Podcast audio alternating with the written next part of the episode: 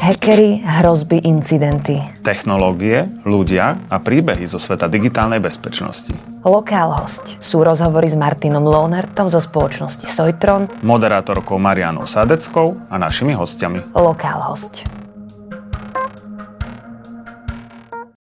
Zdravíme našich divákov. Dnes v štúdiu v našom podcaste Lokál host máme ďalšieho hostia a ním je Juraj Bednár, ktorý založil firmu Citadelo, Digmiu, založil slovenskú verziu Paralelní Polis a participuje momentálne na mnohých ďalších projektoch.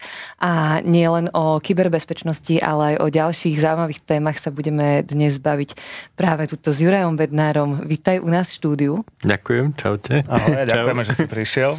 Čau, som rád. No a ty si tiež jeden z takých uh, kľúčových ľudí, čo sa týka um, hackerskej komunity na Slovensku, tým, že si vlastne spolu zakladal aj Progress Bar a tak ďalej, ale my by sme sa najskôr chceli dostať ešte práve pred to obdobie, ako ste zakladali Progress Bar, keď si bol nejako známejší a chceli by sme ísť naspäť k tvojim detským časom, k tvojmu prvému počítaču napríklad. Mm-hmm. A by si nám povedal, že vlastne ako, malé, ako malého chlapca, čo ťa fascinovalo na tom počítačovom svete a prečo si sa ocitol na mieste v tvojom živote práve teraz, kde si a mm-hmm. čo robíš, čomu sa venuješ, ako to celé začalo. Tak moji rodičia robili vo výpočtovom stredisku, kde ma občas do roboty e, zobrali a, a mne sa tam strašne páčilo, že keď držím nejaké písmenko, tak on to najprv tak naskakuje a potom začne strašne rýchlo behať, tak to ma úplne tešilo. A, a to boli samozrejme staré CRT monitory a, a terminály vlastne úplne old school. A tak som sa teda ako pýtal rodičov, že čo tam robia, že čo to je. Oni povedali, že sú programátori a robia s databázami a neviem čo. A, tak som povedal, že tak jasné, ja chcem byť tiež programátor, že to je cool, lebo môžem stlačať tlačítka a behajú písmenka.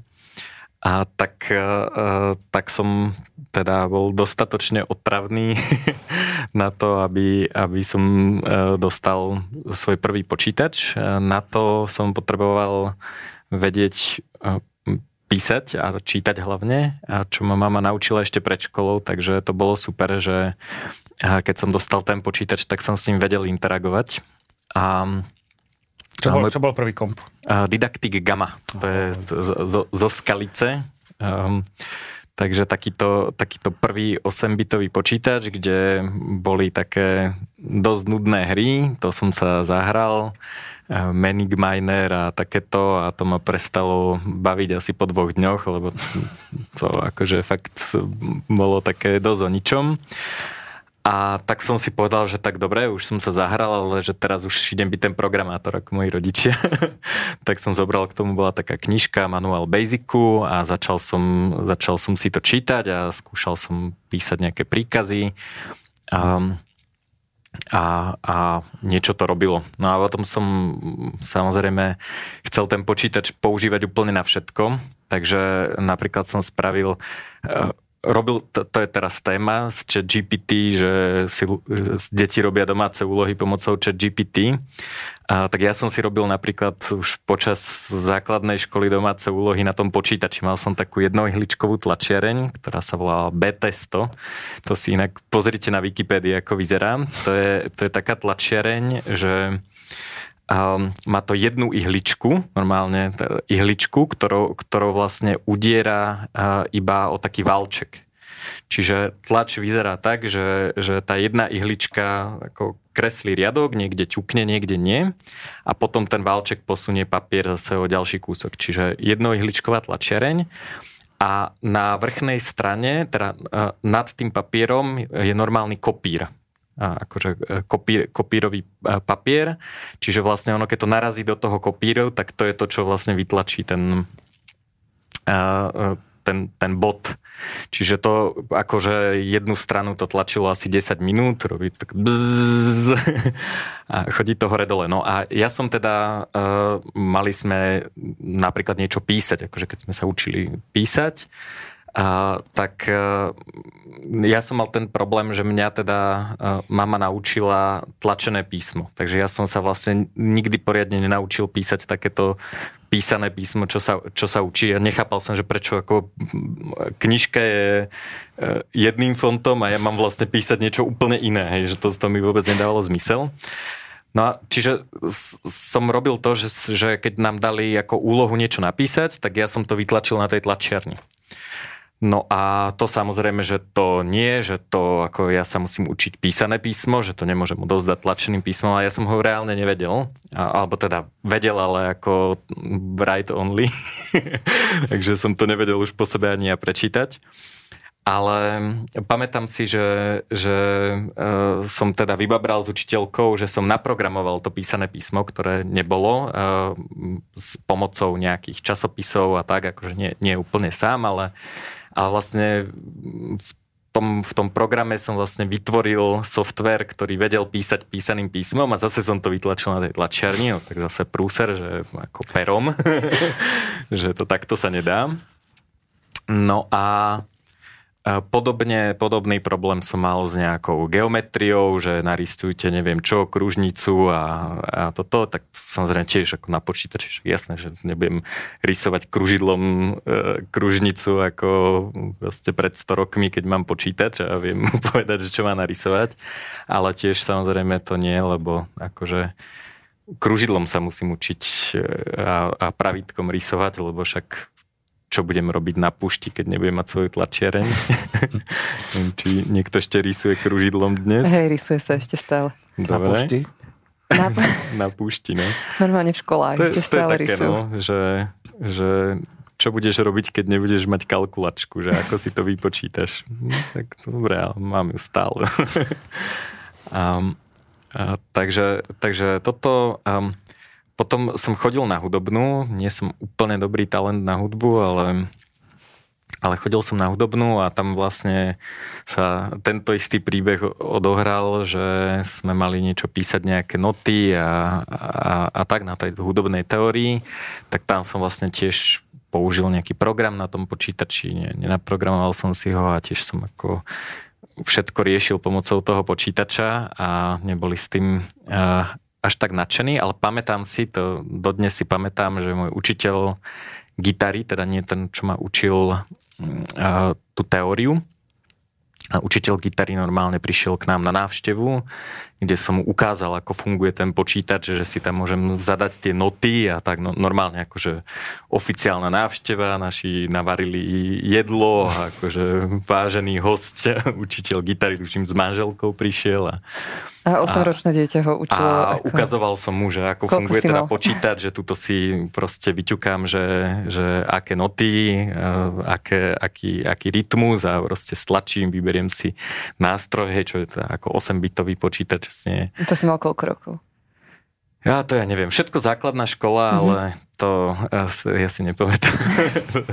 Takéto na, na časom trošku. Hej. Také inovatívne postupy základné školy celkom neocenujú. O hackeroch sa vie, že väčšinou nevedia písať a nepamätajú si svoj podpisový vzor. to je tiež dosť známe. S týmto mám a, problém.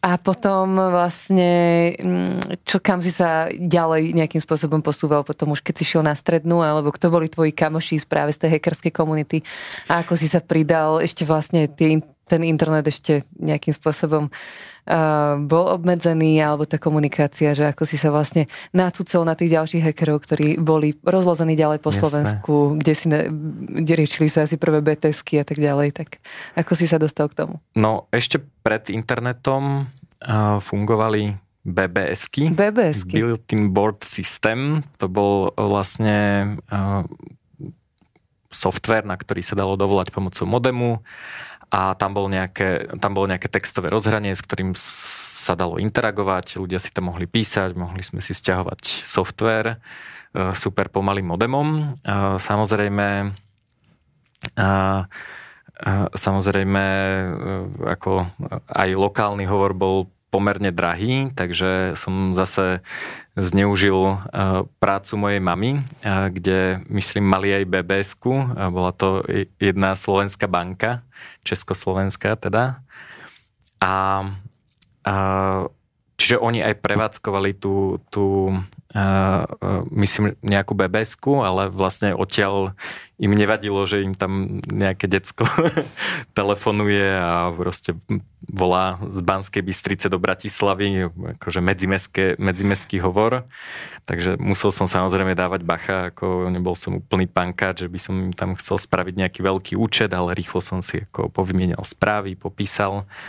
Takže to bol taký, mm, taký prvý moment, kedy som pochopil, že že to je že ten počítač je vlastne super komunikačný nástroj a že nás dokáže prepojiť, že ja sa môžem vlastne baviť s niekým z Bratislavy alebo z Košíc a nemusím si s nimi telefonovať, je to také, akože tá, tá správa si ich tam počká, ak teda vytočia rovnakú bbs ako ja, tak sa, tak sa tam dá s tými ľuďmi komunikovať. A, a to bolo super a potom vlastne prišiel internet. V Banskej Bystrici bol jeden z hlavných úzlov siete Sanet, čo bola akademická sieť.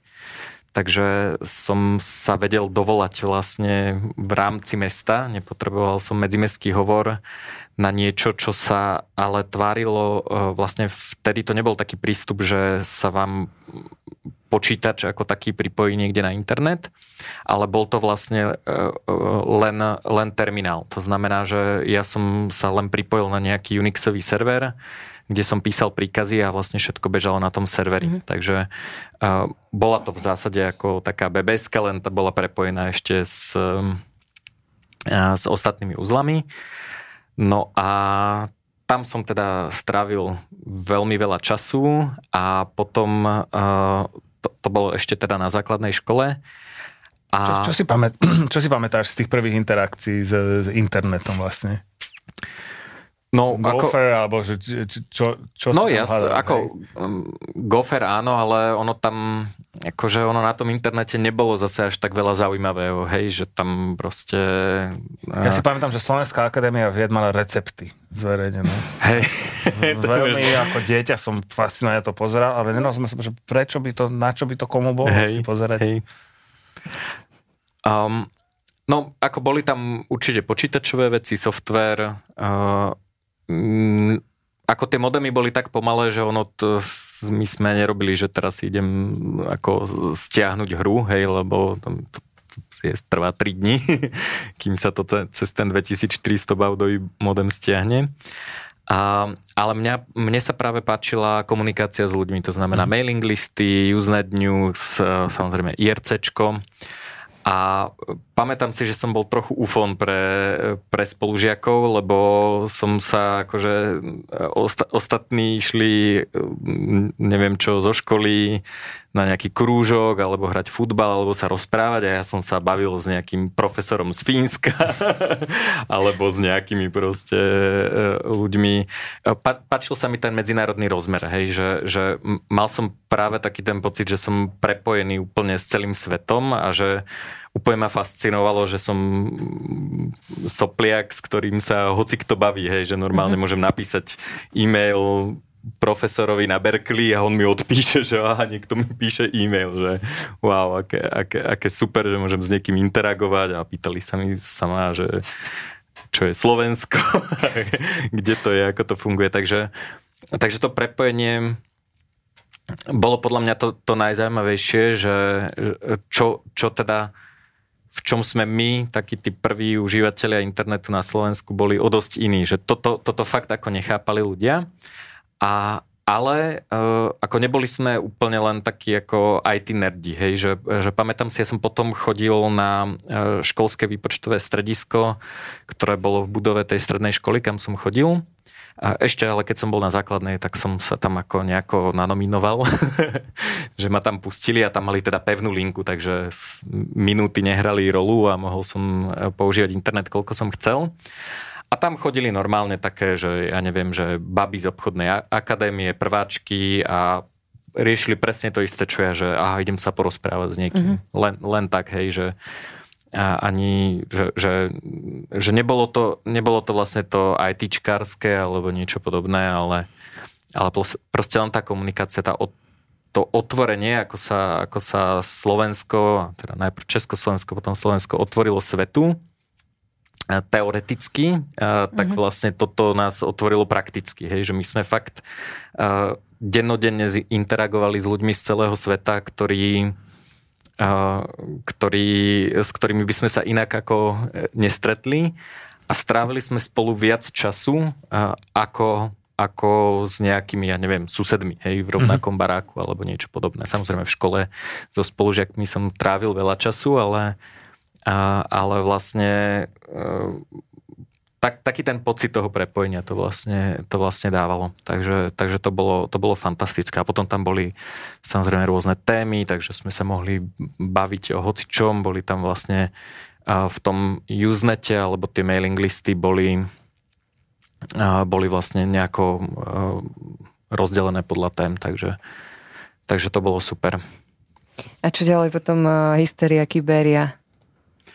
Tam si sa, tam no. si bol aktívny, alebo ako si vnímal potom túto, uh, túto etapu?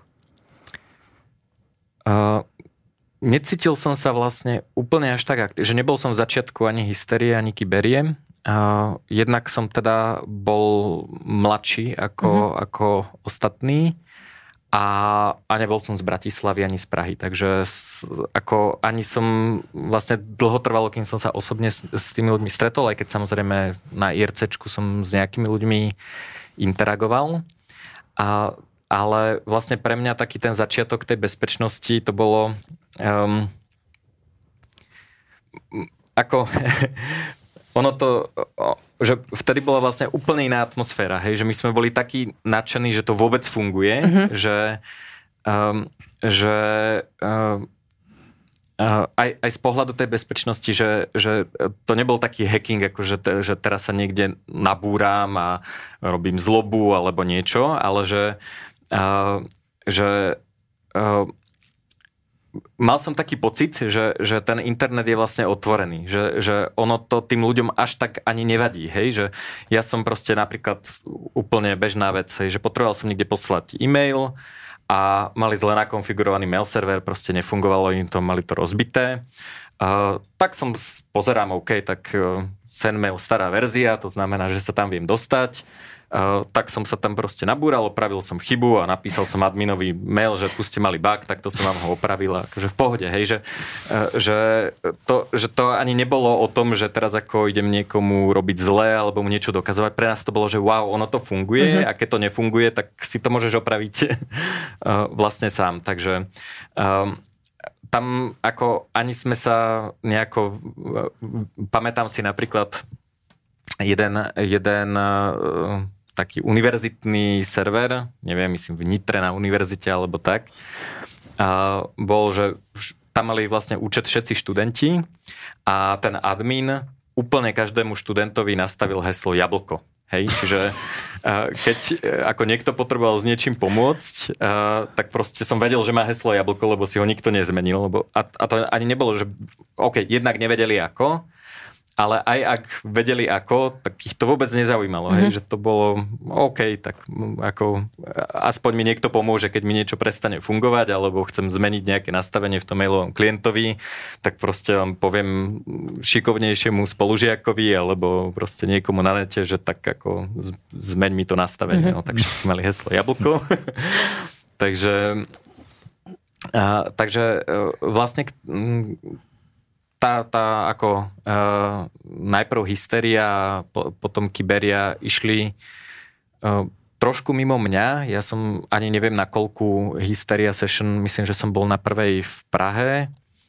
A, a, ale to už som bol teda uh, trochu starší, tiež neviem povedať, že ktorý rok. A, pamätám si teda, ako, čo, ma, čo ma veľmi pobavilo, um, lebo tak, je to taký pocit, hej, že, že interagujem s, s tou komunitou, s tými ľuďmi cez IRC a teraz ich chcem mhm. ako uh, fyzicky stretnúť a že, že wow, že teraz ako budem sa baviť s nejakými ľuďmi.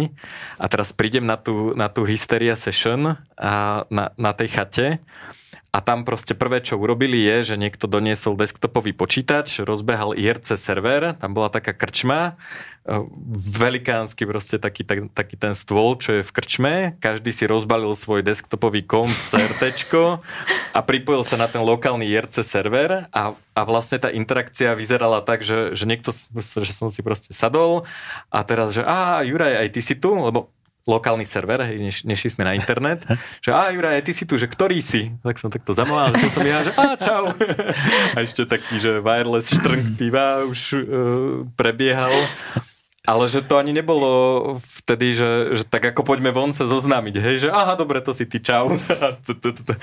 A to ma úplne fascinovalo, že som sa, ja proste v jednom momente som sa postavil a pozeral som sa na x ľudí, ktorí, ktorí vlastne sedia za počítačom v jednej miestnosti a rozprávajú sa ťukaním cez IRC. Takže, takže preferovala sa táto forma komunikácie cez nejaké otváranie úst a vydávanie zvukov. No a ty si potom, tuším, v 17 napísal knižku v sieti. To Hej. bolo, to ťa čo k tomu motivovalo? Alebo čo, bola to nejaká zbierka? Rybárska? Uh, rybárska v sieti po stopách svätého Petra. Um, tak viedlo ma k tomu to, že mi napísal vydavateľ, že chce vydať knižku o bezpečnosti. A Takže to bola ako... prvá kniha o bezpečnosti z tvojich, z tvojich rúk a možno aj jedna z prvých na Slovensku, mimo možno akademické pôdy. To neviem, to, to som nemapoval, proste napísal mi nejaký vydavateľ z Nitry. Ja mm. som teda takto, ja som ešte predtým písal do, do časopisu PC Review. Mm-hmm. A to, to vlastne prebehlo tak, že, že som ako to čítal, lebo však ITčkársky nadšenec a Chýbali mi tam články o bezpečnosti, tuším som im napísal nejaký e-mail, alebo neviem, či nie dokonca list, kde som im vynadal, že ako e, nepíšu dosť cool články, na čo sa mi teda ozval e, Martin Drobný, šéf-redaktor a povedal mi, že tak ako e, keď si taký hustý, tak ako napíš článok ty, a že dobre, OK. A odtedy som písal úplne, mal som rubriku o bezpečnosti, a robil som recenzie na všeličo a tak ďalej, takže, takže som písal. Mm-hmm. A podľa mňa Martin vtedy ani nevedel, že tiež ako som mladý chalan, hej, proste ne, a to, toto sme neriešili, hej, ako interagovali sme len potom sme sa stretli, ale a čiže, čiže vlastne na základe toho, že som písal do toho písereví, tak, tak sa mi ozval vydavateľ že toto je cool téma, že to teraz ľudí bude zaujímať, takže či nenapíšem o tom knihu. Ja samozrejme som vôbec nevedel, čo to znamená napísať knihu, že to je vlastne len viac článkov, takže tak som si povedal, že v pohode. um, tak som ju písal, písal um, a mňa teda akože uh, to, to píserevi ma dosť vytrenovalo v tom, že že oni mi tie edity posielali naspäť a ja som vlastne každý musel schváliť, takže pre mňa toto bolo učenie sa písať sloh, hej, že to, to, tak, ani neviem vlastne, už si nepamätám, že kto vtedy bol nejaký, nejaký redaktor, ale to akože tie prvé články boli úplná katastrofa, to mi celé prepísali, celé to bolo červené a vlastne dosť ma vyladili, že, že aby som vedel písať. No a s knižkou som ale nejako nečakal, že to tak bude, že som myslel, že to odovzdám knižku a super, ako to, hotovo. A nielen, že mi došiel, uh, došiel edit uh, nejaký, ale, ale ten vydavateľ, ako si tú knižku čítal, tak on sa on nad tým rozmýšľal a prechádzal sa po parku a nahrával mi svoje myšlienky na diktafón. Takže mne normálne jedného dňa prišla kazeta. S hlasovými správami. S, s, s neviem koľkými, s koľkými hodinami uh, nejakých, nejakých myšlienok a vlastne um, mám pocit, že teda ten, ten pán vlastne napísal tak tretinu tej knižky len tým, že ako ma postrčil, že dobre, ale E, tuto ako hovoríš, že sa dá nainštalovať nejaké PGPčko a že ako nikto nechápe, čo to je, hej, že a on bol úplný laik, hej, takže, takže to bolo, to bolo veľmi zaujímavé, veľmi zaujímavá skúsenosť. No a ten, ten dôvod, že prečo um, som sa venoval tejto téme aj v tom píserevi a to, vlastne k tomu viedla aj tá kniha. Bolo vtedy hnutie Cypherpunks.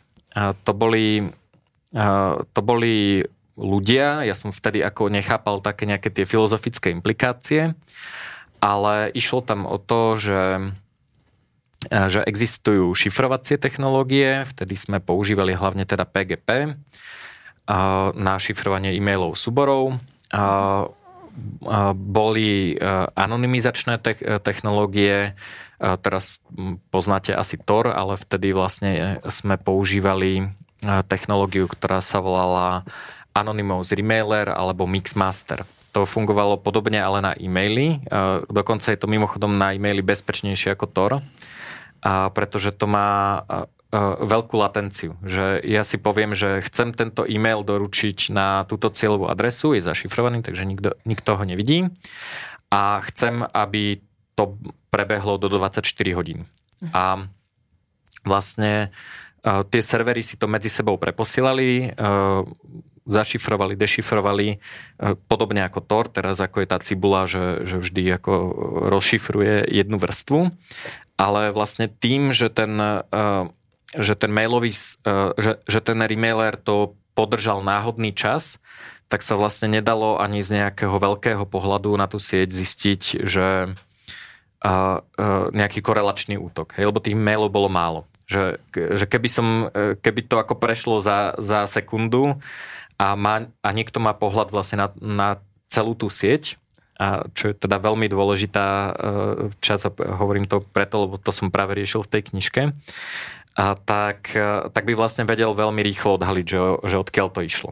Hej, ale tým, že e, sa na tom remaileri nazbieralo 50 e-mailov a, a vlastne odostali sa na ďalší remailer v náhodnom poradí, tak, tak toto vlastne toto vlastne fungovalo. Takže to bola... No, tretia taká nejaká téma bola obchádzanie cenzúry a všetko to súviselo jednak s tou cypherpunk filozofiou, že to má zvyšovať slobodu nejakým spôsobom, čo som podľa mňa reálne pochopil až posledné roky, že, ako, ak, že prečo nejaký šifrovací software vôbec môže zvyšovať slobodu. Ale uh, súviselo to vlastne s dvomi témami, ktoré vtedy v spoločnosti fičali a to som akože bol úplne zapálený preto. A prvá bola tzv. Crypto Wars. Neviem, či to už o tom hovoril nejaký host, takže aby som sa neopakoval. Ešte som nestihol počuť všetky vydania. Ale Crypto Wars boli o tom, že USA, vláda USA mala taký nejaký pocit, že tie šifrovacie technológie sú hrozne nebezpečné a, a mali taký problém, že a, oni nemohli vlastne zakázať a, niekomu zverejniť ten šifrovací algoritmus, pretože majú prvý dodatok ústavy. A keď niekto chce napísať matematické rovnice, tak to je vlastne spadá to pod slobodu prejavu, to znamená, že, že ako nemôžu nikomu zabrániť a vlastne komukoľvek povedať nejakú šifrovaciu rovnicu. No a oni mali vtedy akože strašný stres z toho, že tie konkurenčné, neviem čo, postsovietské alebo um, moslimské krajiny uh, budú vlastne môcť komunikovať šifrovanie bez toho, aby to oni nejakým spôsobom mohli dešifrovať. Vlastne dovtedy tie šifrovacie nástroje boli iba výsadou nejakých armádnych zložiek a možno to prvé PGP už bolo mm, také šifrovanie pre, pre bežných ľudí konečne. Uh, áno, hej, určite áno. Uh, s prvým PGP mám tiež, uh, tiež vtipnú story. Tam si inak možno bola so mnou aj ty na Chaos Communication kongrese, keď, bola, keď e, po smrti Timothy Maya, čo bola, bola taká seansa. A, tak, tak to možno vieš aj ty povedať, ale bol tam týpek, e, ktorý ktorý vymyslel jednak nejaký, nejaký e-cash systém. Teda Timothy C. May bol vlastne človek, ktorý napísal kryptoanarchistické manifesto, bol to jeden z prvých cypherpunkerov a vlastne bol to, myslím, piatý zamestnanec Intelu, firmy Intel, čo vyrába procesory a všeličo iné. A, a, a oni vlastne akože uh, vymýšľali tú aplikáciu na, na to zvyšovanie slobody. No a po, po, po jeho smrti vlastne na, na najväčšej európskej hackerskej konferencii, čo je Chaos Communication Congress, uh, bola taká nejaká spomienka na neho, čo bolo veľmi zaujímavé. Koľko chodí ľudí na CCC? Ne, nevieš? 15 tisíc 15 tisíc, akože brutál, hej, to je proste... To je hackerské ne, mesto v je... kongresovej hale, v, vtedy to bolo v Linci alebo v Linci. V 2019 to bolo, tuším.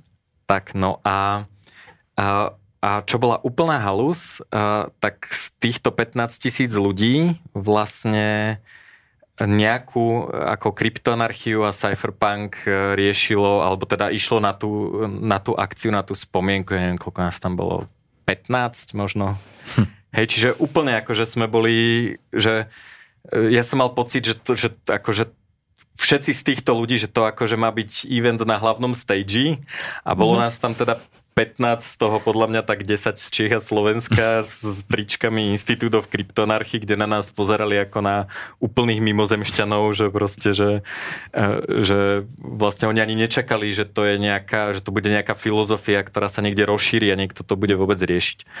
No a bol tam teda typek, ktorý jednak robil nejaký e, e-cash systém, ale povedal, že, že vlastne ako vzniklo to PGPčko. No a e, Phil Zimmerman, čo je teda zakladateľ, čo je autor toho softveru PGP, a, a e, tak ako napísal software, samozrejme z filozofických dôvodov, lebo proste e, mal pocit, že že hoci kto tým, že tá komunikácia prebieha nešifrovane, tak je vlastne nie až taký problém ju od, odpočúvať, ide cez rôzne úzly, to znamená, že je vlastne ako keby veľa aktérov, ktorí to môžu počúvať. A to nemusí byť len štát, hej, to môže byť ako ja nechcem, ja neviem, som na univerzite a nechcem, aby lokálny admin univerzitného servera si čítal moje e-maily. A, tak napísal šifrovací software, a poslal ho na ten Cypherpunk mailing list oni sa na to pozreli a začali sa smiať a povedali, že, že ako pretty good privacy, ale že toto sa, sa dá zlomiť proste okamžite, že to je totálne zlé tak vlastne tí ľudia z toho Cypherpunk mailing listu uh, to začali postupne prekodovať, hej, že OK, že to, tak dobre, tak ako uh, super, že si to naprogramoval a teraz poďme si tam šupnúť asymetrické šifrovanie, mm-hmm. poďme tam toto. A vlastne, uh, no a tento typek na, na tejto udalosti vlastne hovoril, že ako, že, že hovorí sa, že teda PGP na, naprogramoval Phil Zimmerman, ale reálne to bolo tak, že ho naprogramovali ľudia cez e-maily, ktorí mu stále posielali, že ako ako, ako to upraviť a, a vlastne akože to nejako, nejako vyťapkali. Mm-hmm. Takže, a, takže a, to bola teda technológia PGP, no a, no a tie, tie Cryptovors boli teda o tom, že, a, že si uvedomili, že OK, tak my nemôžeme niekomu zakázať, aby, aby, ja neviem, vydal knihu, kde popíše šifrovací algoritmus, lebo ako na to treba meniť ústavu a to Američania nerobia radi. Myslím, že dodnes platí pôvodná ústava, iba ju dodatkujú pár dodatkami, ale, ale akože nie je to také, že ako u nás, že proste definujú pojmy a, mm-hmm. a, a proste mení sa to pravidelne, takže oni sú, oni sú na toto hrdí.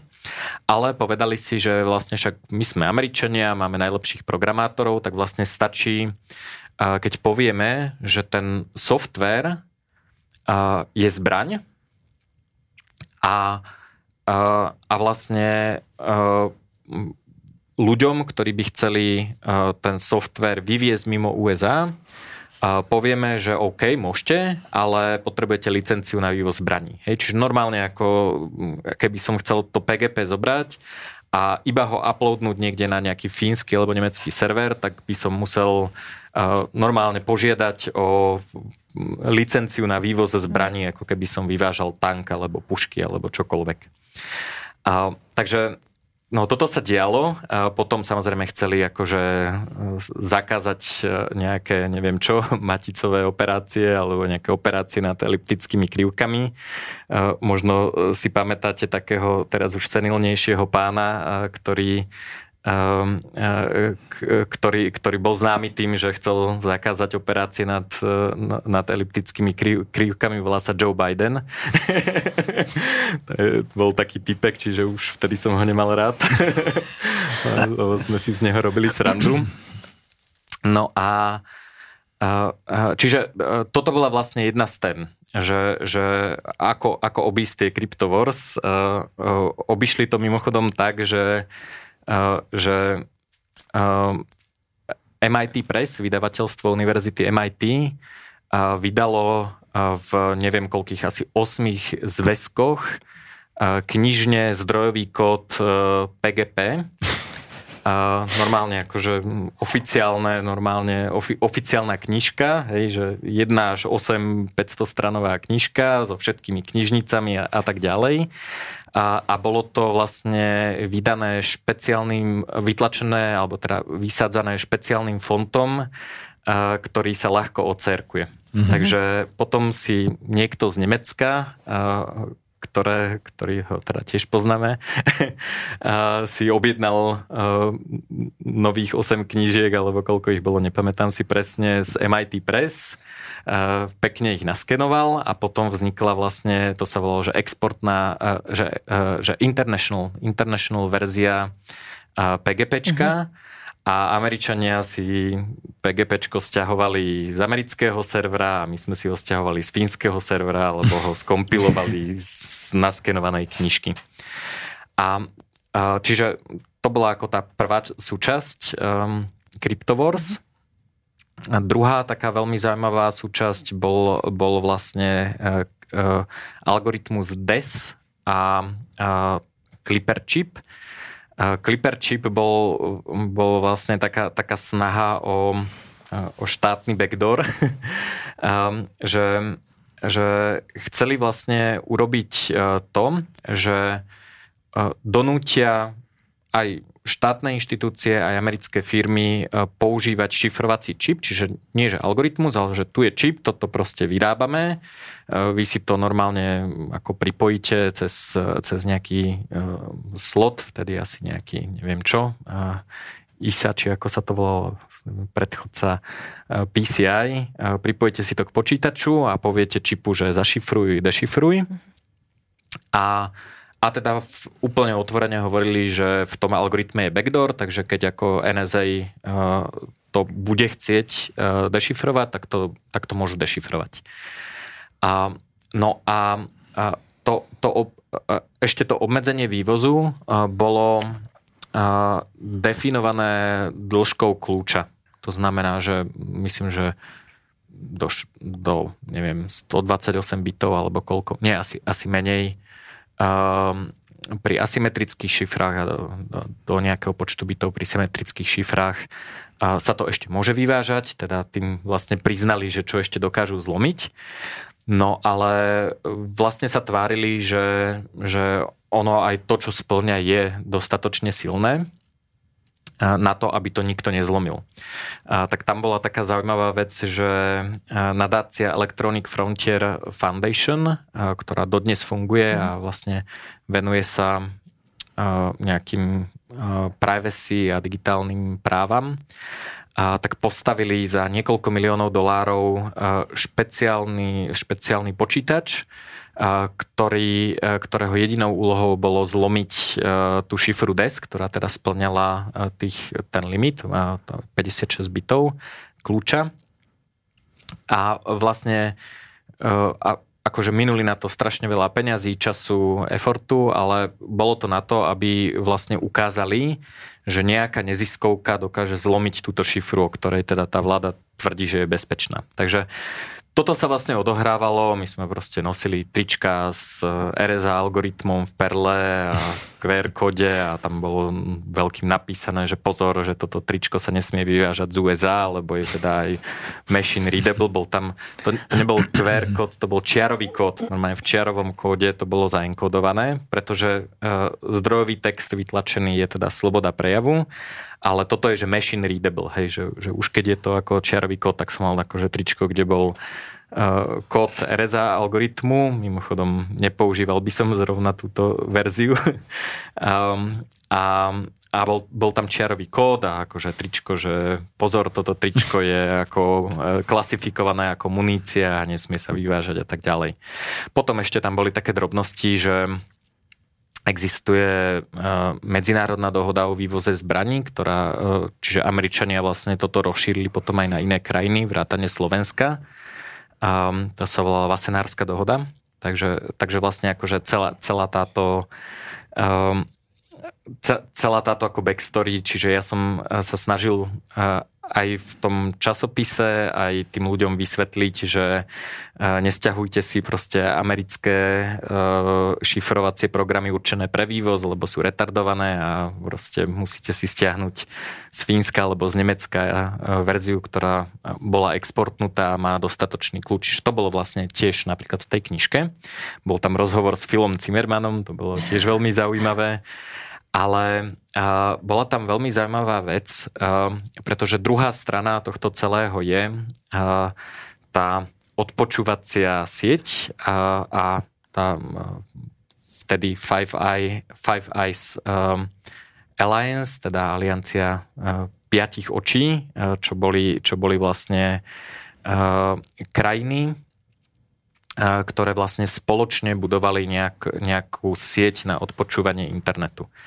A teraz ako sme všetci o tom presvedčení, že to tak je, lebo Snowden líkol všetky tie papery, ale uh, to je zaujímavé, že ja som, uh, ja som o tom už písal v tej knižke, Samozrejme niekto tvrdil, že sú to konšpiračné teórie, mm. ale ono boli pred Snowdenom iní ľudia, ktorí to líkli. Bill Binney a akože kopec ľudí, ktorí, ktorí boli uh, už vtedy v NSA a nepáčilo sa im to, hej, že napríklad ten, ten, ten Bini urobil uh, špecializovaný ako cielený algoritmus, ktorý na báze nejak, nejakej siete malého sveta, nejakých ako sociálnych prepojení uh, to odpočúvanie vlastne zužoval na úplne najmenší okruh. Hej? Že keď o niek- si o niekom myslí, že je terorista, tak ešte možno ako e, prvú a druhú vrstvu ľudí, s ktorými interaguje, to odpočúvalo, ale akože iných ľudí to neodpočúvalo. Čiže to bol taký filter.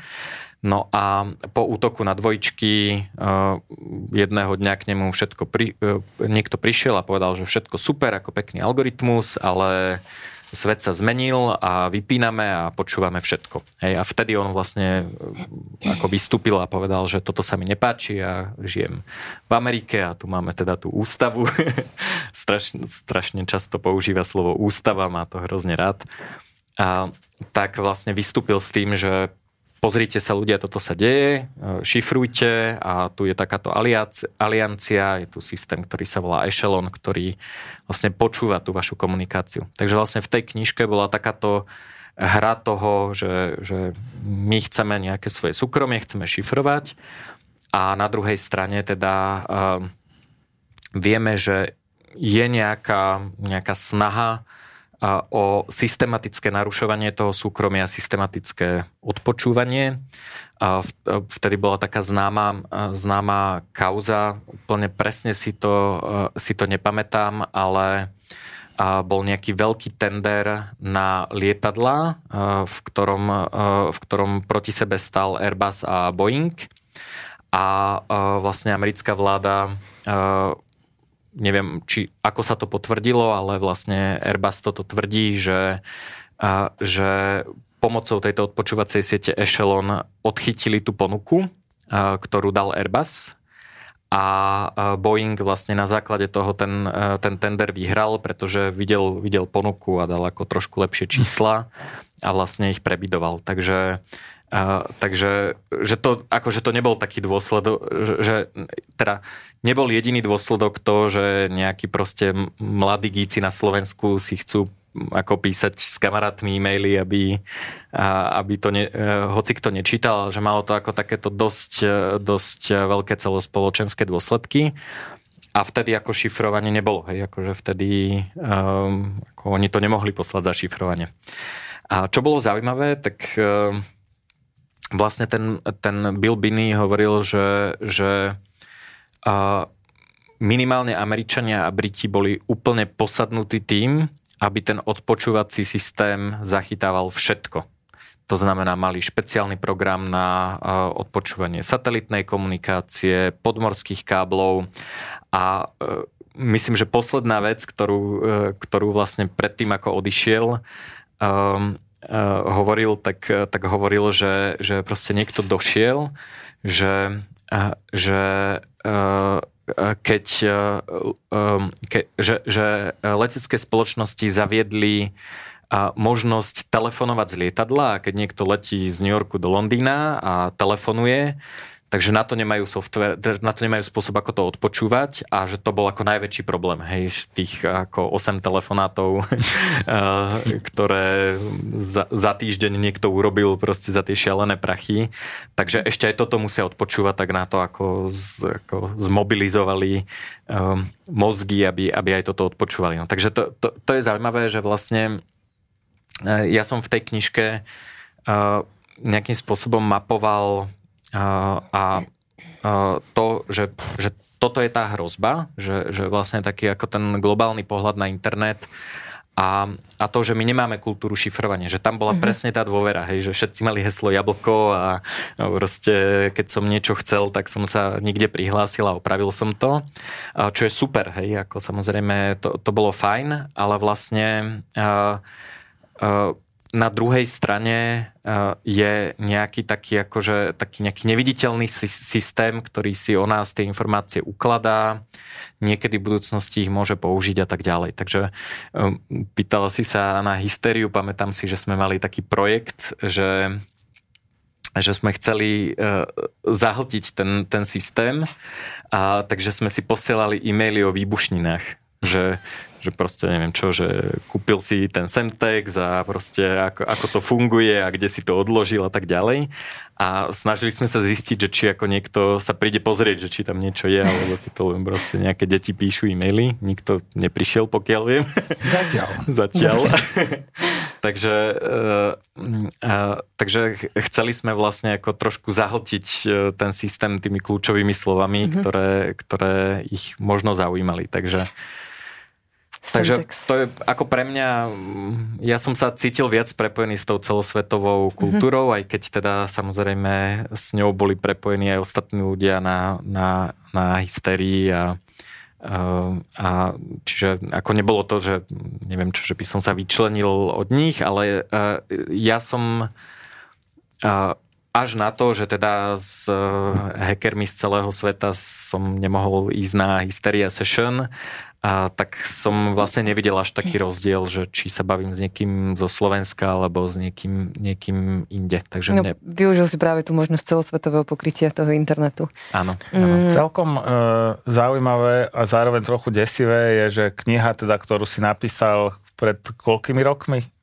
V 97. 20? Kedy nie, nie, nie, to je 2002 podľa mňa. 2002? Tak je 21 rokmi. Uh-huh. Mám pocit, že je stále dosť aktuálna okrem toho, že teda tie technologické Hej. veci sa niektoré zmenili, eh, tak to, že eh, nešifrujeme, alebo teda veľa, to povedzme, že veľa, veľa už, ľudí nešifruje. Už šifrujeme celkom. Nie, nie veľmi sa zaoberá tým, že teda koľko svojich informácií, kde som odovzdal a kto s nimi čo môže robiť, uh-huh. a kde sa ukladajú a ako môžu byť vlastne raz možno zneužité. Uh-huh. To sa nám asi veľmi nezmenilo. Či? Tak ehm, pri prístupe na, na webové stránky už ideme štandardne šifrovanie SSL-kom. Kopec ľudí vlastne prešlo z tých e-mailov na WhatsApp, ktorý má štandardne end-to-end šifrovanie. Otázka, že či ako Facebook e, alebo teda Meta mi môže ako majiteľ WhatsAppu, či mi môže podhodiť iný kľúč, asi, asi môže, ale ako v tom štandardnom režime šifrujeme end-to-end. Veľa ľudí používa signál, a tu si dovolím moju dôležitú vsúku. Telegram nie je bezpečný a mhm. nie je end-to-end šifrovaný. Takže ak máte pocit, že používate Telegram a je to super bezpečné, tak to sa volá placebo bezpečnosť. a vedia všetky správy v Telegrame prečítať, lebo sa ukladajú na server nie priamo v plaintexte, ale majú k ním kľúče. Takže, a, ale myslím si, že toto sa dosť výrazne zlepšilo Zlepšilo sa to hlavne poslednou dobou vlastne bo, napríklad po teda tých Snowdenových líkoch, keď, keď sa ukázalo, že Američania vyhekovali telefónnych operátorov a odpočúvali Merkelovu a, a tak, tak už si vlastne aj, aj tie krajiny, ktoré nie sú členovia tej, tej aliancie odpočúvacej, ako napríklad Nemecko, tá, to priamo nepatrí. Teda to neznamená, že neodpočúva, ale ne, nepatrí ako do tej... Do toho konzorcia. Do, do toho konzorcia, aj keď to sa medzičasom tiež rozšírilo, myslím. Neviem, koľko očí teraz je. Um, ale Čiže vlastne aj tie štáty na to tlačia, napríklad konkrétne Nemecko začalo aj interne, to znamená v armáde, myslím, že v zdravotníctve používať end-to-end šifrovaný protokol Matrix a Messenger Element, čiže to je vlastne taká ako náhrada Slacku a Discordu pre pre armádu, hej, čo je, ako to sú tisícky ľudí, hej, to nie je, že nejaký, neviem čo, 100 e, úradníkov na ministerstve školstva si niečo píše, ale to je akože fakt e, komunikácia medzi, medzi tými ľuďmi. Čiže oni si toto uvedomujú a tí poskytovateľia tých služieb si uvedomujú to, že pre nich je lepšie nemať tie informácie. Hej, že, že ako najjednoduchšie čo môžem urobiť. E, napríklad, e, napríklad e, známy prípad Apple, keď FBI žiadala o vydanie nejakých informácií, tak ako Apple môže povedať, že sorry, informácie vám nedám, ale nie preto, že nechcem a že teraz sa ideme naťahovať, že či na to máte právo a či to ako posvetili šiesti sudcovia s právnymi pečiatkami, ale nedávam ich preto, lebo ich nemám. Hej, čiže aj pre tých mhm. poskytovateľov je to vlastne lepšie. A, takže myslím si, že sme sa posunuli dosť výrazne, že to šifrovanie je štandard.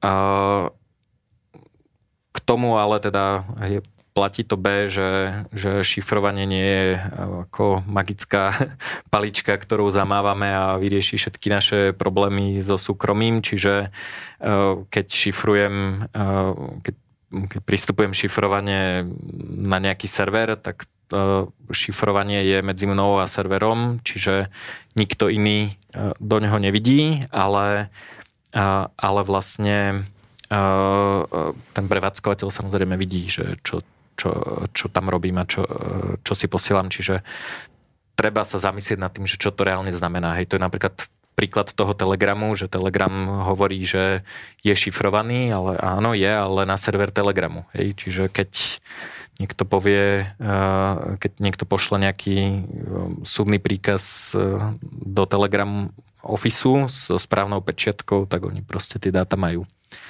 Takže, ale, ale myslím si, že je to teda výrazne lepšie. A ako sa zmenil tvoj prístup k bezpečnosti za nejakých takých tých posledných 20 rokov? Je tam nejaká, nejaká zmena k tvojmu, v rámci tvojho prístupu k bezpečnosti? Alebo tie myšlienky tých cypherpunkerov z minulosti, aj cyberpunkerov, aj cypherpunkerov, sú natoľko aktuálne aj dnes, že je to vlastne priamka do budúcnosti, ktorá ešte zatiaľ je platná? Um, podľa mňa sú to um, sú to dve roviny, že uh, cypherpunk rieši skôr súkromie a uh, ja som sa potom začal venovať uh, do nejakej miery aspoň teda na pár rokov viac bezpečnosti, to znamená ochrane proti nejakému hekovaniu, penetračné testy a stavanie vlastne bezpečných serverov. No a tá bezpečnosť sa zmenila extrémne a to súkromie sa podľa mňa až tak nezmenilo. Takže prečo sa zmenila mm-hmm. bezpečnosť? Lebo lebo keď sme vlastne začínali na tom internete a bol tam teda ten internet s otvorenými dverami, ktorý vítal každého a všetci všetci boli vlastne radi, že to vôbec funguje. Hej, že tam ani niko, že, že aj keď bola niekde diera v nejakom programe, tak to nikto nezapečoval, lebo sa bál, že to pokazí. Hej, a on proste, keď to funguje, tak ako, sorry, no tak je to deravé, ale však kto by mi chcel zle, hej. Ale to boli časy, kedy proste na internete neboli online ani noviny. Ja som uh, začal teda písať uh, taký nejaký prvý e-zin, elektronický časopis, alebo jeden z prvých, ešte sme sa nedohodli, že ktorý bol prvý, ale čiže že s bezpečnosťou to súvisí tak, že, že proste my keď sme začínali, tak ako na tom internete fakt nič nebolo. Ja som začal ten časopis písať preto, lebo poskytovateľ pripojenia na internet chcel predávať prístup na internet, ale keď sa klienti opýtali, že dobré, na čo mi to je, že čo tam je, tak možno recepty zo savky, hej.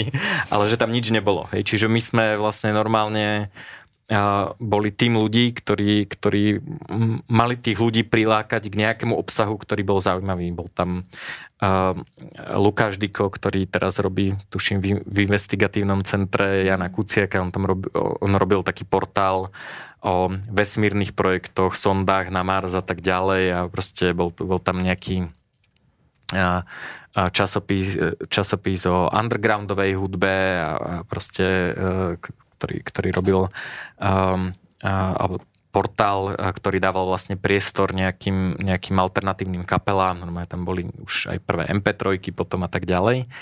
A, a, takže to, to robil Vlado Konečný. A, a čiže my sme vlastne akože tam, sa tam snažili priniesť e, nejaký obsah. Hej?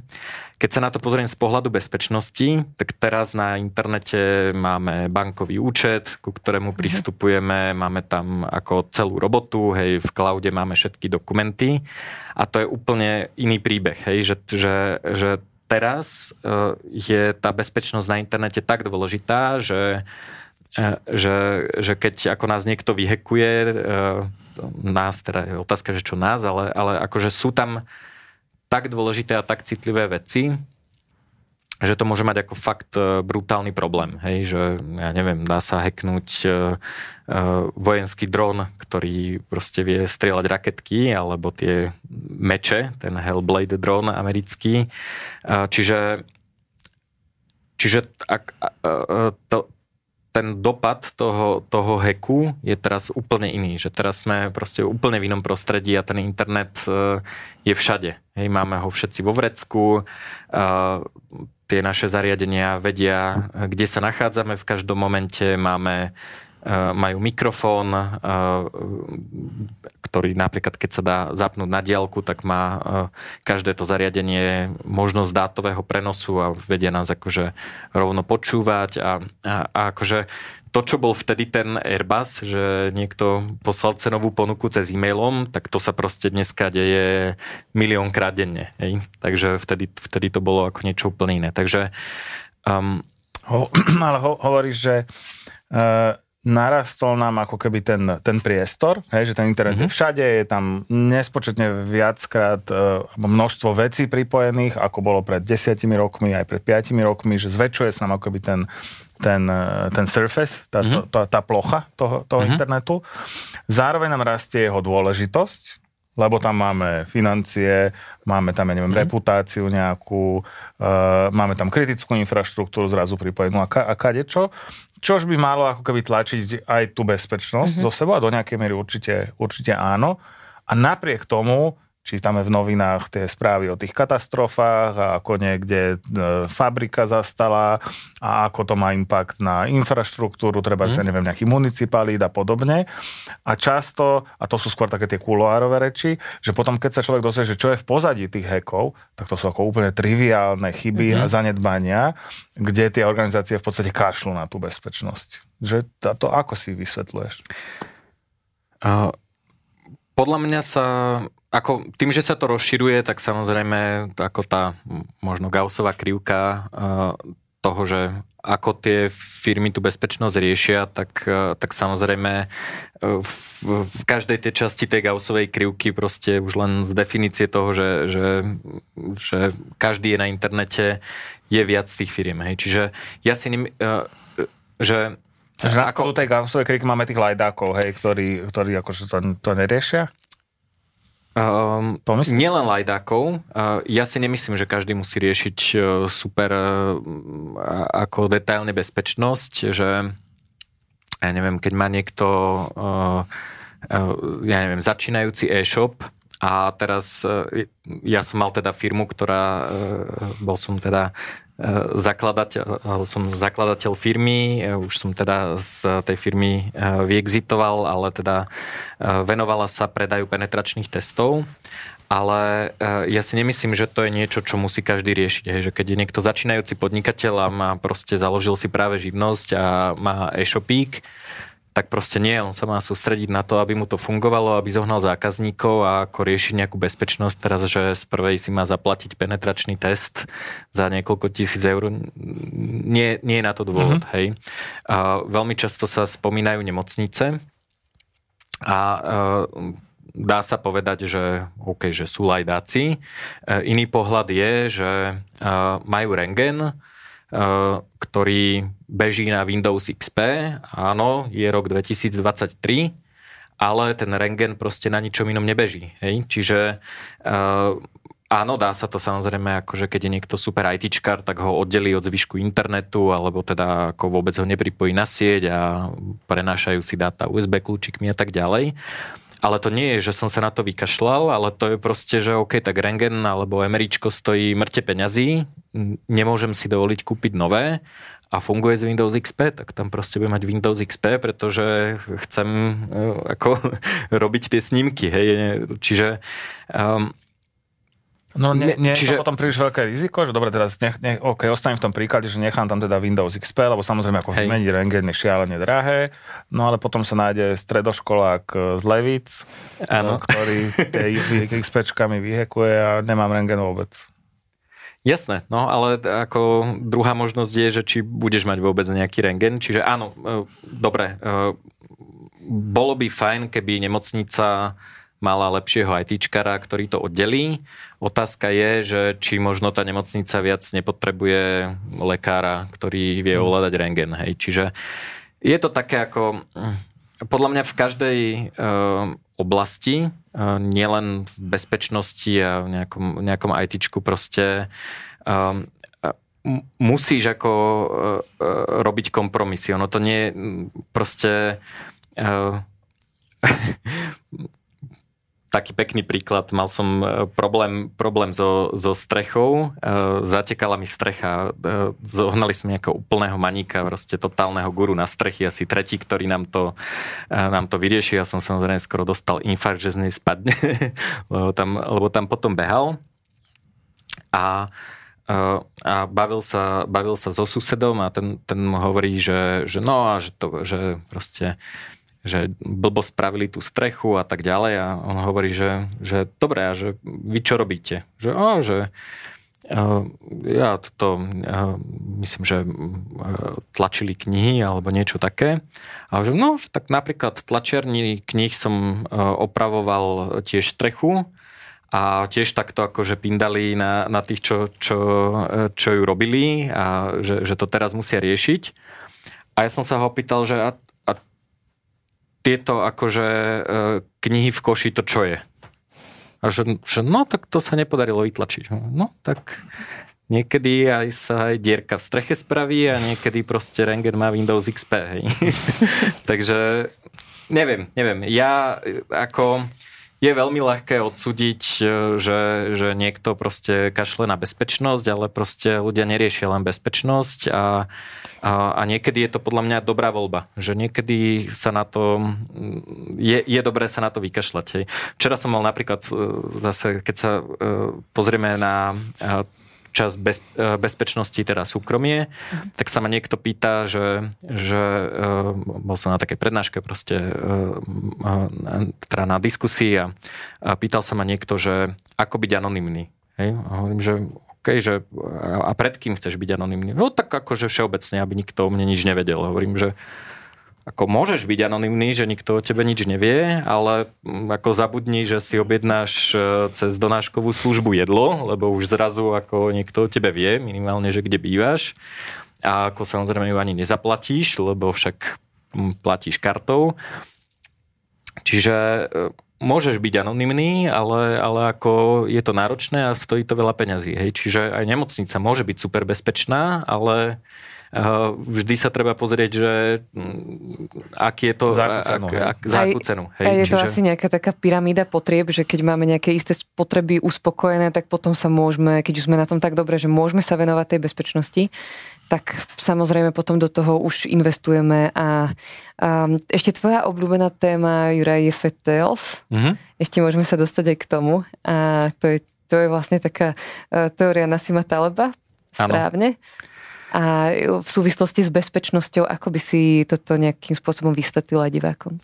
No to presne súvisí uh, s týmto, že um, uh, rozmýšľam, ako, ako poňať ten fat tail. Um, hovoril som teda o nejakej Gaussovej krivke, uh-huh. ale ono v skutočnosti, keď sa pozrieme na dopad uh, uh, tých bezpečnostných hekov, tak to nie je Gaussová krivka, pretože, uh, pretože vlastne nie je uh, nejakým spôsobom z hora obmedzené, čo sa môže stať. Mm-hmm. Teoreticky by sa dalo povedať, že vlastne, OK, tak na, napríklad, keby som bol banka, tak vlastne najhoršie, čo sa mi môže stať, je, že mi zoberú úplne všetky peniaze, všetku reputáciu a skrachujem. Hej, že nemôžem prísť o viac ako, um, ako akože celý majetok a celá hodnota tej banky. Čo nie je úplne pravda, pretože uh, keď toto niekto urobí, tak možno sa stane to, že, že, um, uh, že vlastne zneužije aj tú medzibankovú sieť na nejaké posielanie peňazí medzi bankami. Napríklad niekto hackol, myslím, Bangladeši centrálnu banku a, a vlastne dochádzalo k nejakým akože posielaniu e, peňazí, ktoré vôbec neexistovali. Čo, ako, čiže, čiže vlastne nedá sa to obmedziť e, tým, že, že hodnota banky. Hej, že, že ten hack banky môže byť stonásobne horší, ako je ako úplne všetko cel, celá banky, hodnota hej? tej banky. Mm-hmm. Hej? Čiže um, No a to je práve tá, uh, tá FET vlastnosť, že, uh, že normálne rozdelenie máme napríklad v biológii, hej, že uh, máme, ja neviem čo, ľudí, ktorí majú, dajme tomu, 180 cm, máme teda tú, tú Gaussovú krivku, ale 100 metrov nemá nikto. Hej, normálne, že mhm. nula ľudí má 100 metrov, lebo by sa to ako nedá fyziologicky, by sme proste naše kosti by to neudržali. Uh, okrem toho by sme asi neprešli ani len pôrodným kanálom, takže, takže to, toto sa nedá. Ale uh, v, napríklad vo finančnom svete uh, máme, uh, uh, máme udalosti, e, ktoré nie sú takýmto spôsobom obmedzené. Čiže e, taký, taký dobrý príklad je, že uh, uh, sme tu, teraz vy, vy vidíte nás troch, ale je nás tu, je nás tu šesť v tejto miestnosti. A keby som sa každého opýtal z nás, že, uh, že, uh, uh, že dáme, koľko váži je neslušné, tak skúsme tú výšku, uh-huh. tak každý povie nejaké číslo.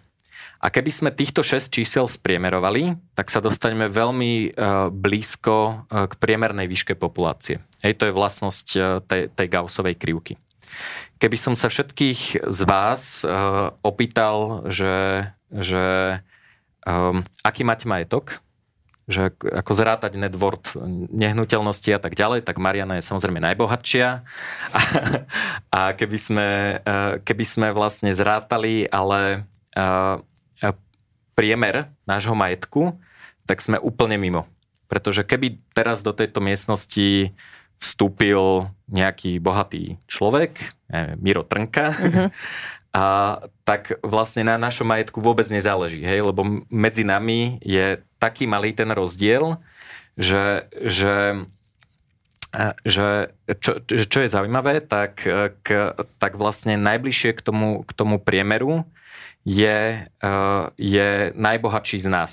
Uh-huh. Hej, čiže pri výške spravím priemer a som, som v, v priemere populácie pri majetku tým, že to má jeden ten tail, eh, ktorý je tučný, ktorý ide ďaleko, ďaleko a môže byť niekto eh, aj tisíc, aj eh, desať tisíc násobne bohatší ako my, a tak vlastne najlepšia heuristika, ako zistiť, že kto z nás, teda aký je priemer populácie, je opýtať sa, že kto z nás je najbohatší a ten je najbližšie k priemeru. Hej? Uh-huh. A samozrejme je stále úplne mimo. Uh-huh. To je preto, že, že nedá sa mať uh, uh, uh, majetok Billa Gatesa so znamienkou mínus. Hej? Že akože nikto nemá mínus neviem koľko uh, uh, miliard uh-huh. dolárov. Takže, no a ako to súvisí s bezpečnosťou, tak bezpečnosť uh, vlastne uh, bezpečnostné rizika sa, sa kalkulujú, alebo najdôležitejší faktor pri bezpečnostnom riziku je dopad toho, že čo sa stane, keď, keď ma niekto hackne. Ten sa dá vyjadriť finančne a tiež nie je zhora obmedzený, tak ako som hovoril pri, pri tej banke. Ano. Takže, takže vlastne No a čo je, čo je na tých FTL rozdeleniach zaujímavé, je, že ten priemer vzorky je nezaujímavý. Keď, ma, keď sa chcem ako pozrieť na odvetvie bezpečnosti ako také, že aké je riziko hekov vo všeobecnosti v celom svete, tak uh, presne to isté nemôžem urobiť, čo nemôžem urobiť pri majetku, že si pozriem uh, noviny, že heky za posledné 3, 3 mesiace a, a, a zistím, že aký je teda ako priemerný prúser, OK, tak dva dní nefungovala nemocnica, na pol dňa vypadla elektráreň, ako sú to nejaké čísla, hekli nejakú kryptoburzu, to je neviem čo, pol miliardy dolárov a tak ďalej. A, a ak by som sa na to pozrel a chcem vedieť, ako čo je typické, čo, sa, čo je vlastne typická vec, ktorá sa deje, tak musím zobrať maximum. Čo je neintuitívne, je to proste úplná, úplne akože, uh, úplne zvláštna vec. Um, a je to preto, že aj keď sa to správa takto divne, uh, tak vlastne väčšina tých situácií je bežných. Hej? Na finančných trhoch je to, že, že 98%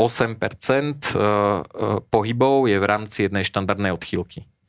Čo pri normálnom rozdelení je samozrejme úplne, úplne iné číslo. Takže, takže to, čo vidíme, je vlastne to bežné, čo nemá dopad. To, to je prvá halus. Druhá halus je, že ten fat tail tým, tým že sú to nepravdepodobné udalosti, tak vlastne nemá až taký význam sa, sa pozerať na pravdepodobnosť. No a to je vlastne to, ako som sa ja k tomu dostal, že keď robíme e, nejaké bezpečnostné testy, tak podľa všetkých metodík e, máme vyhodnotiť riziko. Hej, to proste OWASP testing guide, každá, každá nejaká metodológia vyhodnocovania bezpečnosti po mne chce, že, že zadefinuj riziko. Riziko, my máme takú ako ITčkari, alebo teda ako, ako poskytovateľia technologických služieb, máme takú ako čarovnú formulku, že riziko pre niekoho je väčšinou ten, ten dopad, ktorý sa dá vyjadriť napríklad finančne. Hej? Ale ja neviem, že o koľko peňazí príde banka, keď ju hacknú, proste, lebo som ITčkár a nerozumiem ich biznisu.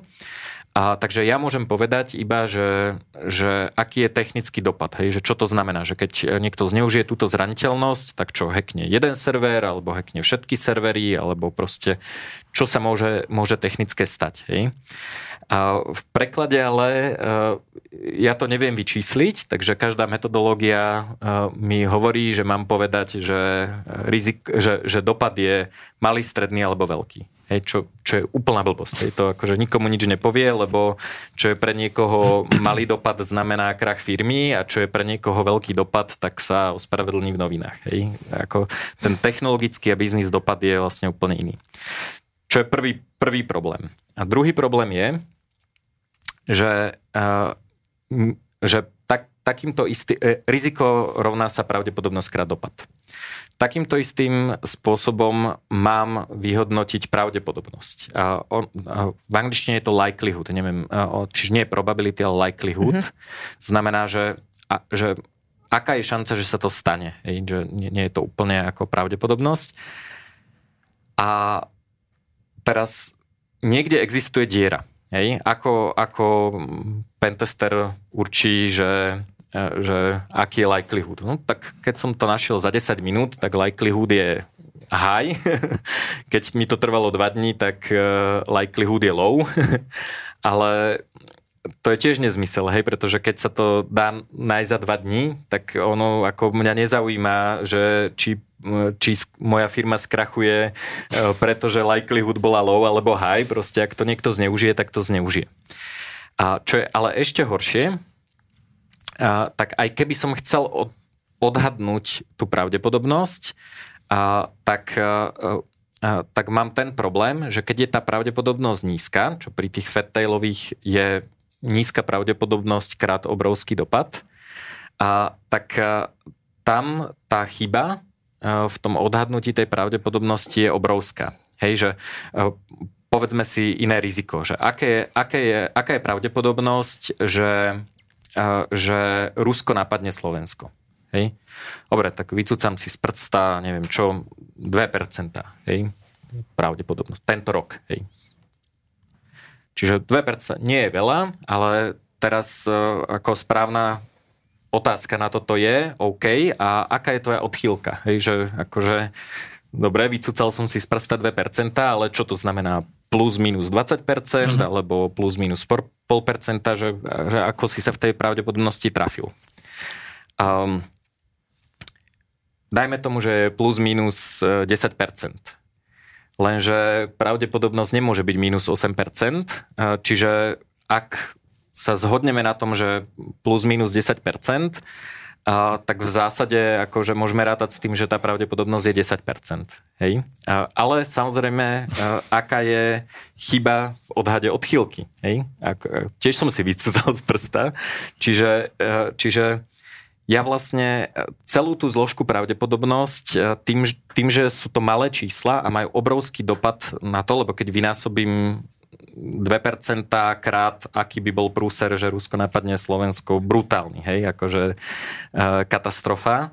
Uh, tak uh, keď s tým rátam v tom svojom business case, tak akože 2% krát megadopad a 10% krát megadopad je 5-násobný rozdiel. Mm-hmm. Hej, čiže um, no, čiže uh, vlastne ja som sa začal zaoberať tým, že uh, takéto hodnotenie rizík, aj napriek tomu, že, že to všetky tie metodológie po mne chcú, je úplný nezmysel. Hej, že nedá to nič mne, nedá to nič e, tomu zákazníkovi, oni si síce potrebujú um, dať akože report, kde sú žlté, červené a zelené rizika, ako aby to mali pekne v zošitku a mohli to ukázať nejakému, nejakému auditorovi, že majú ako zhodnotené rizika, ale prakticky je, je, to, teda, je to teda nezmysel. A, takže e, vlastne e, aká je na to e, aplikácia? A to je vlastne niečo, čo, čomu sa venuje aj ten Taleb, že, že nesnažiť sa vlastne vyčísliť to riziko, ale snažiť sa vyčísliť to, že či je niečo krehké alebo nie. To znamená, že prvý krok je úplne zabudnúť na pravdepodobnosť. Proste nevieme ju odhadnúť. Nedá sa to proste, úplne ju ignorujeme. Um, aký je dopad? Hej, že um, mňa zaujíma, že ak ma hacknú, takže či skrachuje celá firma, alebo sa ospravedlním a zaplatím mhm. pokutu. To je to, čo ma trápi. Hej, neriešim pravdepodobnosť. A um, a vlastne e, e, robím, ako keby uvažujem len nad tým dopadom a robím rôzne typy analýzy, že, že, e, že aj teoreticky, to znamená takú nejakú, volá sa to, že perturbácia, že pozriem sa na to, že OK, tak čo by sa stalo, keby niekto hackol tento server? Je, čo, čo by sa stalo, keby niekto hackol re, Rengen z Windows XP? Vyhekuje celú nemocnicu, alebo to znamená iba, že, že vyhekuje ten rengen a ako všetci pacienti musia ísť na rengen do vedľajšej nemocnice. A z tohto viem zistiť, že či tá nemocnica v tomto prípade je krehká, čiže tá fragility analýza mi povie, že že aký veľký mám prúser, keď sa toto stane. A vlastne skúmam, e, tou perturbáciou skúmam, že dobre, uh, tak tu mám ešte MRIčko, uh, tam nie je Windows XP, to je nový stroj, ale poďme sa hrať na to, že ho niekto hackne, čo sa stane. Hej? Čiže a potom sa poďme hrať, že čo sa stane, keď niekto hackne zároveň rengen a MRIčko. Čo to znamená?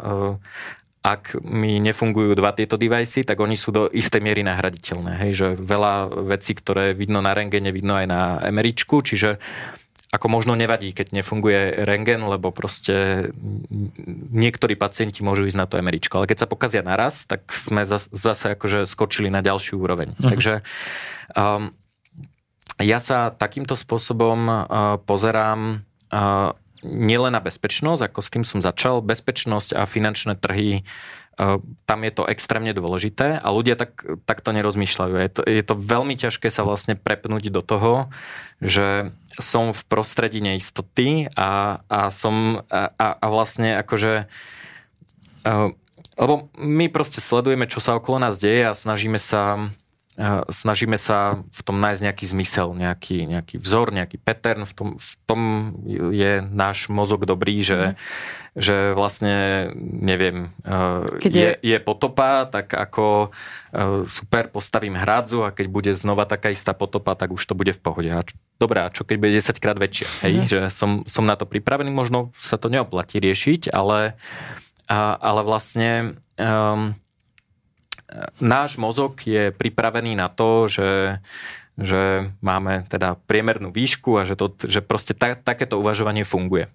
Lenže žijeme v prostredí, máme exponenciálne technológie, máme, máme proste e, globálny globálne finančné trhy, ktoré sú prepojené. Všade, kde je prepojenie, spätná väzba, skoro určite tam bude fat tail. A takže nemôžeme používať túto jednoduchú násobilku, ona proste nedáva zmysel. Mm. Čo je zaujímavé, tak e, keď sa presunieme teda z IT bezpečnosti, tak napríklad možno ste počuli o testovaní e, bezpečnosti e, bank. Hej? Že to, toto presne robia, že OK, tak keď nastane prúser veľkosti jednej štandardnej odchýlky, tak ktoré banky skrachujú. Hej? Mm-hmm ale tie banky sú prepojené a uh, nikto nevie, aká je štandardná odchýlka, lebo nikto nevie, ako vyzerá ten tail. Hej? Čiže uh, čo všetci títo, um, že uh, napríklad ten bankový svet robí presne tú istú chybu, ktorú robia všetci ľudia v IT bezpečnosti, že ako používajú rovnice, myslia si, že ich môžu použiť, ale pod tým je niečo, čo sa správa úplne inak. Hej? Čiže, čiže um, ktokoľvek, kto proste robí nejakú analýzu value at risk a, a všetky, všetky takéto, uh, takéto výpočty. ono je to proste taký výpočet, že, že ako dosadím to do nejakej rovnice, jednotky sedia mhm. a, a, a akože myslím si, že som sa ako dopočítal k niečomu, čo dáva zmysel, ale ono to nedáva zmysel. Takže Pritom... Čo, prepač, čo, čo by bolo tvoje odporúčanie teda pre ľudí z IT, ktorí sa zaoberajú bezpečnosťou a treba s rizikom a, a pravdepodobnosťami a o tom, o čom sa bavíme, že okrem toho, že teda si vedia prečítať Taleba, tak čo by bolo tvoje odporúčanie pre nich, ako pristupovať teda k, k tomu, no, aby boli anti-fragile? Uh, mm-hmm. No to, to je, antifragile je ešte ako ďalší krok. Vôbec akože pochopiť, čo to znamená, je, je podľa mňa prvý krok, ktorý je ťažký. Na tú analýzu tých rizík je dobré robiť, ono to nie je vlastne analýza rizik, ale v tomto prípade tá fragility analýza. Čiže uvedomiť si, že áno, naučili ma na škole počítať riziko, počítať riziko ale toto nie je aplikovateľné na túto doménu, uh-huh. čiže môžem ako keď idem e, stavkovať do kasína a mám proste vo vačku tisíc eur, tak vtedy si môžem kalkulovať riziko a, a vyjde mi to a je to dobré. Hej? Okay. Ale, ale keď prejdem e, vedľa do domény a IT bezpečnosti, tak tam proste táto malá násobilka nefunguje a skúsiť sa pozrieť práve na tú, na tú fragility analýzu. Um, skúsiť sa pozrieť na vlastne nejaké zapúzdrenie toho rizika, oddelenie tých systémov, aby sa to nešírilo. Ten fat tail uh, do veľkej miery uh, uh, prichádza z toho, že ten dopad sa môže šíriť. Hej, že keď skrachuje jedna banka, tak môže skrachovať 10 ďalších, lebo je to prepojené. Keď spadne, ja neviem, keď spadne Google, tak nie je problém Google, lebo, ale problém je ten, že všetci tam máme dokumenty a proste pol sveta nemôže Jasne. pracovať. Hej? Čiže eh, a keď sa proti tomu chcem nejakým spôsobom chrániť, tak eh, buď teda nepoužívam Google v tomto prípade, alebo mám non-stop online zálohu všetkých dokumentov a mám plán B a proste viem, že eh, tu je kópia všetkého, na čom ľudia robia na disku vo Worde a proste môžem si to otvoriť lokálne. Hej? Čiže Čiže vlastne ako keby také, takéto rozmýšľanie, že, že ako sú tie veci prepojené a, a, a možno zabránenie toho, to, toho šírenia, zabránenie, zabránenie um, šíreniu dopadu uh, mm-hmm. takého, takéhoto, takéhoto niečoho. A ty vlastne tieto veci o, um, o správaní sa v neistom prostredí učíš vo svojej knihe Veľký reštart, ktorý si vlastne napísal práve na, v prostredí pandémie. Že pandémia je iba len taký príklad, ako, u, ako uvažovať v prostredí absolútnej neistoty, kde je veľa čiernych labutí a veľa fetailov. Presne tak. A to, ináč to je, podľa mňa je to veľmi dobré cvičenie, lebo tú pandémiu sme si prešli všetci, aj, aj tí, čo sme chceli, aj tí, čo sme nechceli. A, um, a ja som to vlastne začal písať e, preto, lebo som si uvedomil, že ľudia robia presne túto istú chybu, ako som hovoril, bezpečnosti, a tak robili aj v tej pandémii. Hej, že, a, že typická chyba, že určím si, OK, že um, som na začiatku pandémie, viem, že v Číne je nejaký vírus, neviem o čom je, ale mám scenár, že je to chrípka, mám druhý scenár, že všetci zomrieme, mám tretí scenár, že neviem čo, e, Číňania nás chcú zabiť, mám štvrtý scenár, že e, neviem čo, niekto vymyslel plán na zničenie ľudstva alebo vakcináciu, čokoľvek, hej. hej. A väčšina ľudí, čo urobí, je, že si ako pozrie tieto plány a povie si, OK, tak to, že je to chrípka, vlastne väčšina vírusov je chrípka, tak to je asi najpravdepodobnejšie. Všetko ostatné má nižšiu pravdepodobnosť, takže e, sa správam podľa toho, že je to chrípka. Hej? Ale e, ako som hovoril, určiť pravdepodobnosť e, je, je veľmi zlé, pretože ak je to nejaký z tých iných scenárov tak mám problém, a nastane sa, a uh-huh. tak e, keď nastane, tak pravdepodobnosť sa zmení z 1% na 100%, lebo, lebo nastala. A ja na to nie som pripravený. Hej, čiže v tom prostredí neistoty väčšina ľudí robí túto chybu, že sa opýta, že čo je najpravdepodobnejšie. V, um, príklad zase z IT bezpečnosti by bol, že uh, pozriem sa na systémy a viem, že proste um, tu mám štandardný web server, tu je proste super zabezpečená databáza a toto mm, nám proste program, programoval kontraktor z Indie a učil sa na tom PHP, hej. Takže čo spravím je, takže OK, tak ak nás hacknú, tak najpravdepodobnejšie je tu a tak idem vlastne celý svoj budget miniem na to, že idem opraviť toto, hej. Ale čo keď bude deravá tá, tá databáza, hej? Ako z 1% sa stane 100% a ne, ani som neuvažoval nad, dopad, nad dopadom. Hej. Uh-huh. Čiže, čiže toto je, to je akože úplne prvá chyba, ktorú v tej knihe riešim, že, že určiť pravdepodobnosti, zotriediť si ich a riešiť číslo 1 nie je ako dobrá stratégia v prostredí neistoty. Hej, v prostredí, v prostredí istoty je to OK, hej, že um, keď sa pozriem na svoj život a proste páči sa mi uh, môj, ja neviem čo, vzťah s partnerkou, mám super deti, ale mám na hovno prácu, tak viem, hej, to je, to je istota, viem, že proste k tomu, aby som mal super život, mi len chýba to, že zmeniť tú náhovnú prácu za nejakú dobrú prácu a môžem to urobiť, hej, lebo to, to je istota, ja proste viem, viem to zotriediť, viem to urobiť.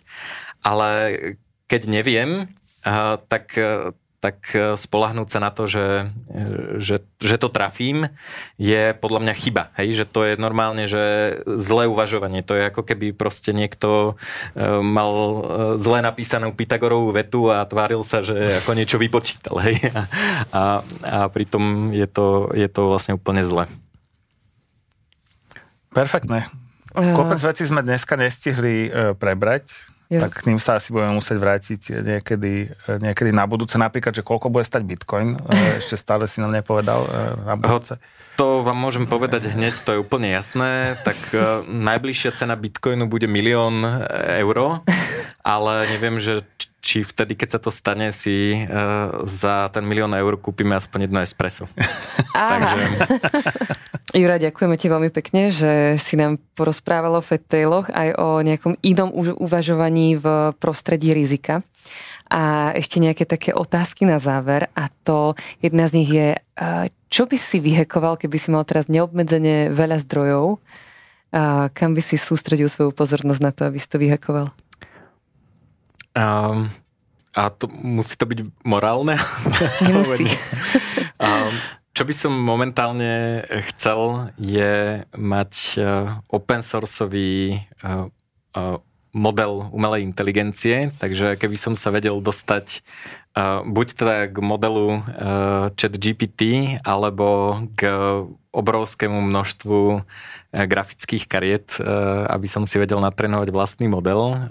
Stojí to desiatky, ak nie stovky miliónov dolárov na trénovať takýto model, tak to by som momentálne chcel. Myslím si, že potrebujeme open sourceový model, ktorý si môžeme prispôsobovať, lebo ChatGPT je samozrejme super, dá sa s ním hrať, ale, ale odpovedá tak, ako ho naučili odpovedať a každý človek je podľa mňa iný a je podľa mňa fajn, keď si vieme prispôsobiť tak, ako si vieme prispôsobiť, ja neviem, open sourceový software, operačné systémy, vieme si, vieme vlastne akože meniť správanie nejakých aplikácií open sourceových a tak ďalej. A to vlastne prinieslo obrovské množstvo inovácií v IT sektore a vďaka tomu vlastne podľa mňa aj vďaka tomu teda sme tam, kde sme. A tak toto potrebujeme aj v umelej inteligencii. A čo sa týka generovania obrázkov, tak ten, um, ten model Stable Diffusion je open sourceový, ale to, čo teraz ako zhodilo internet v vodzovkách, je chat GPT. Je to, je to vlastne služba, ktorá má výrazne rýchlejší exponenciálny rast ako Facebook, mm-hmm. keď, čiže vlastne ten e, nábeh užívateľov je, je úplne akože extrémny. A, ale teda neviem tomu modelu vysvetliť, že ja mám nejaké iné hodnoty a chcem, aby vlastne e, e, mi dával odpovede na základe toho, čo ja potrebujem. Takže potrebujeme open sourceový, tak to by som vyhekoval. to je výborné. A posledná otázka, keby si mal takému bežnému užívateľovi uh, momentálne dať nejaký taký balíček uh, bezpečnostných nástrojov, čo by mal každý podľa teba používať dnešnej dnes? Signál uh, na komunikáciu a v tomto odporúčam byť tzv. netolerantná menšina. To znamená, že ja napríklad, ako keď mi e, niekto volá e, mimo šifrovaný komunikátor, tak ho normálne zložím. Poviem, že OK. Ako každému vysvetľujem, že akým spôsobom má so mnou komunikovať. A, a netolerantná a keď, menšina a keď sa, sa chce. postupne zväčšuje. Takže netolerantná menšina sa zväčšuje. A potom určite e, kryptopeňaženku, ideálne nejakú Lightning peňaženku, napríklad Phoenix alebo Breeze a vyskúšať si používať paralelné peniaze a súkromné platenie, pretože platobné systémy, ktoré všetci denodenne používame, okrem hotovosti, ktorá je teda anonimná, tak všetky tie ostatné platobné systémy sú gigantický špionážny systém, kde, kde je vlastne zapísané celé naše spotrebiteľské správanie a ono to súvisí s tým signálom, lebo finančná komunikácia je tiež komunikácia, len má prívlastok finančná. To znamená, že tak ako sa nám nepáči cenzúra a odpočúvanie v normálnej komunikácii, tak takisto by sme sa mali správať aj k finančnej komunikácii, možno je to ešte dôležitejšie. Tým teraz nehovorím, že všetci si majú proste za polovicu majetku kúpiť bitcoin, a to robia iba tí, ktorí nechcú ostať chudobní, ale pre ostatných aspoň mať nejakú skúsenosť, že kľudne e, si akože e, niekomu zaplatiť obed a vypýtať si, vypýtať si peniaze za ten obed e, v bitcoine. A vlastne mať tú skúsenosť, vyskúšať si to, poslať, prijať a chápať, že, že je to teda peer-to-peer systém bez tretich strán a teda aj bez odpočúvania. Takže balíček Signál plus Lightning peňaženka je podľa mňa eh, úplný základ. Nielen všetkých cypherpunkerov, ale už aj bežných používateľov nielen internetu, ale Ďakujeme veľmi pekne, Juraj, že si k nám prišiel do štúdia. My sme dneska s Ďakujem. Martinom vyspovedali autora niekoľkých kníh, ako Veľký reštart, Hekni sa a tak ďalej. Um, autora kurzu uh, o vexlovaní taktiež, mm-hmm. to mhm. si všetko môžete nájsť na internete. Takže ďakujeme veľmi pekne, že prišiel k nám do štúdia Juraj Bednár. Ďakujem, ďakujem, ďakujem ešte raz. Ďakujem. Počúvali ste podcast Lokálhosť, ktorý vám prináša spoločnosť Sojtron a dohľadové centrum digitálnej bezpečnosti Vojtsok.